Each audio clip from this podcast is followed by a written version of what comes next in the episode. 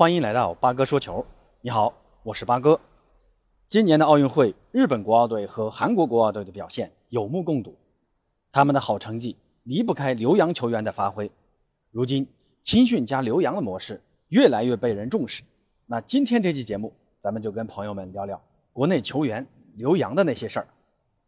昨天，八哥看到一个新闻，德甲官方宣布，前法兰克福球星杨晨被授予德甲传奇球星的称号。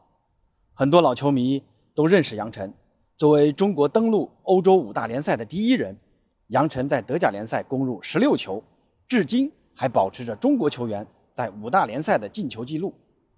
杨晨在一九九八年八月十四日客战杜伊斯堡时，代表法兰克福首发出场，这也是欧洲五大联赛中首位现身的中国球员。此后到二零零二年，杨晨共计为法兰克福效力五个赛季。共打入二十一球，其中德甲十六球。在杨晨之后，当年中国足球黄金一代中的范志毅、孙继海、邵佳一、李铁、谢辉等球员开始不断走向欧洲联赛。这其中，孙继海代表曼城出场一百三十次，并入选英格兰足球名人堂。然而，由杨晨保持的中国球员在五大联赛中的进球纪录，至今无人能破。距离杨晨的记录最近的就是如今西班牙人的前锋吴磊。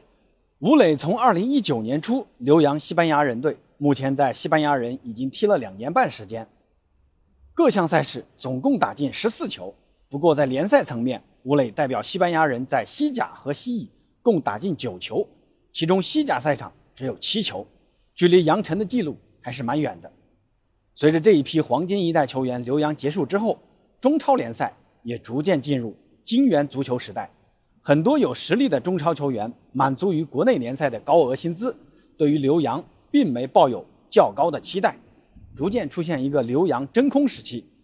但如今，中国足协也意识到这个问题，通过行政手段和政策，逐步摆脱金元足球这一不可持续的发展模式。工资帽的设定，既让俱乐部的投入降低，也打破球员躺赚高额工资的幻想。同时，也积极推行年轻有潜力的球员去五大联赛留洋。这几天呢，也逐渐在各大平台看到几个关于咱们国内球员运作留洋五大联赛的传闻。八哥汇总了一下，山东队的段流鱼近期被西甲格拉纳达看上，可能在八月底转会过去。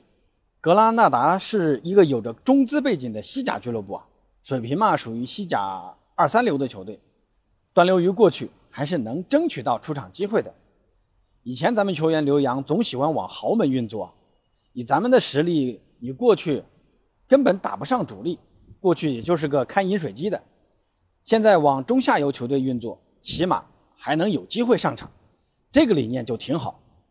山东队还有一个郭天宇也在传要送出去，但还没确定是哪支球队。另外，北京国安的李磊近期跟瑞士超级联赛的草蜢队联系起来。看报道，这事儿成型的可能性还蛮高的。另外一名国安球员张玉宁也在运作留洋。张玉宁其实以前留洋过啊，在荷甲维特斯和英超西布朗姆维奇踢过，不过出场机会都不多，因劳工证问题，一七年租借加盟德甲不莱梅，一八年又租借加盟荷甲海牙俱乐部，最终一九年回国加盟国安队，这次呢也进入了留洋候选名单。深圳队也有几名球员进入了这个名单，像叶立江、张元和李元一也在传跟西甲的一支中下游球队在谈转会，能不能成还不知道。广州队的严鼎浩也在传要留洋，那这些球员是咱们国内九八九九这一批的佼佼者，担负着国足未来的希望所在。那有机会能出去，还是要把握好机会。八哥觉得尽量去那些五大联赛的中下游球队啊，靠自己的努力去够一够。争取出场的机会还是很大的，这样才有更大的锻炼价值。你踢不上球，还不如留在国内呢。